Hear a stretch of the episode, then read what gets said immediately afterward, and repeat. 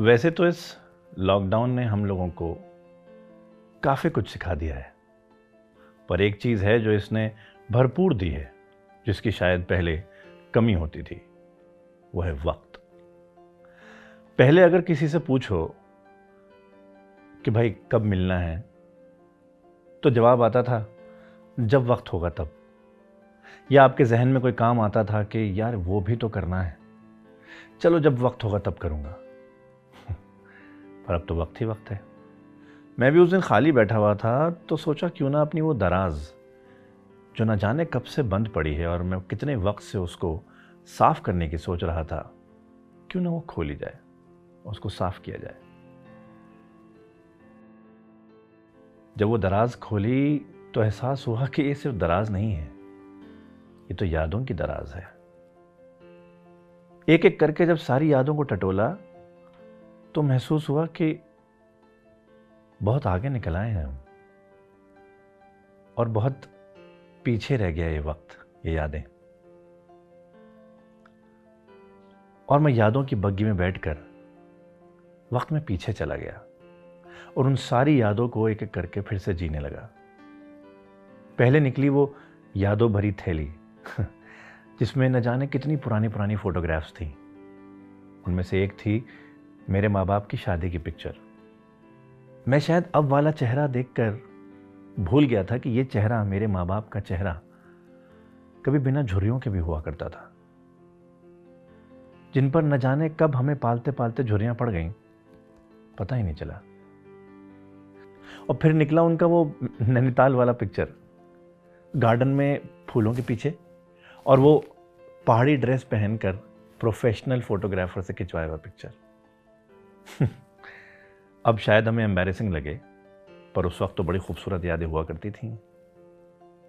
और फिर उसी के साथ रखा हुआ था मेरा वो साइकिल से गिरने के बाद पहली चोट लगने का पिक्चर पहली बार चोट लगी थी, एहसास हुआ था, दर्द किसे कहते हैं? और उसके साथ वो मेरे स्कूल का पहला दिन और उसका पहला पिक्चर बाल बहुत ज़्यादा चिपका दिए थे माने उस दिन। एक एक करके इन फोटों को देखकर उन सारी यादों में वापस चला गया। और ये यादें जब जहन में आई, तब लगा कि अगर ये दराज ना खुलती तो शायद इन यादों की याद भी कहीं खो सी जाती। जब वो थैली साइड में रखी तो देखा एक पैकेट रखा हुआ है। वो पैकेट निकाला तो उसमें वो टू इन वन वाली कैसेट होती थी ना, ए साइड, बी साइड वाली, वो निकली। ए साइड पे कुमार सानू के छः गाने बी साइड पे उदित नारायण के छः गाने। और उसके साथ रखी थी एक पेंसिल। आजकल के लोग नहीं समझ पाएँगे कि पेंसिल और कैसेट का क्या रिश्ता होता है। जब फास्ट फॉरवर्ड या फास्ट रिवाइंड करना होता था ना तो पेंसिल ही काम आती थी। और जब वो पैकेट हटाया तो उसके नीचे रखा हुआ था एक बहुत बड़ा हर चीज़ का कार्ड। वो बड़े वाले आते थे ना हाँ। जब उसको खोला तो लगा कि इजहार मोहब्बत पहले मेहनत का काम हुआ करता था। आसान नहीं था।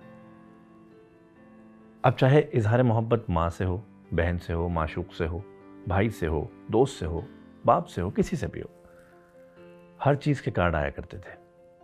मेहनत होती थी, आप हर चीज़ जाएँगे, कार्ड सेलेक्ट करेंगे, कार्ड ख़रीदेंगे, घर आएँगे और घर में बैठ कर अलग अलग कलर के स्केच पेन लेकर दो दो लाइन की कोटेशन उस पर लिखी जाएँगी। Roses are red sky is blue I love you and that's true यही हुआ करती थी कोटेशंस पहले। गूगल तो था नहीं। इन सब यादों को देखकर लगा, उन दिनों यादें बनाई जाती थी। मोमेंट्स बनाए जाते थे। जो आज, इतने सालों बाद जब बैठ के देख रहा हूँ तो खूबसूरत लम्हे लगते हैं। मुस्कुराहट आती है चेहरे पे। क्या आज हम इतने मसरूफ़ हो गए हैं कि इन यादों की याद भी धुंधली हो गई है? कमा लेना वक्त मिला है। एक और मौका मिला है। इस वक्त को इस्तेमाल करते हैं। चलिए, कुछ नई यादें बनाते हैं। इस लॉकडाउन का फ़ायदा उठाते हैं और वो दराज जो न जाने कब से बंद पड़ी है, उसको खोल कर साफ़ करते हैं।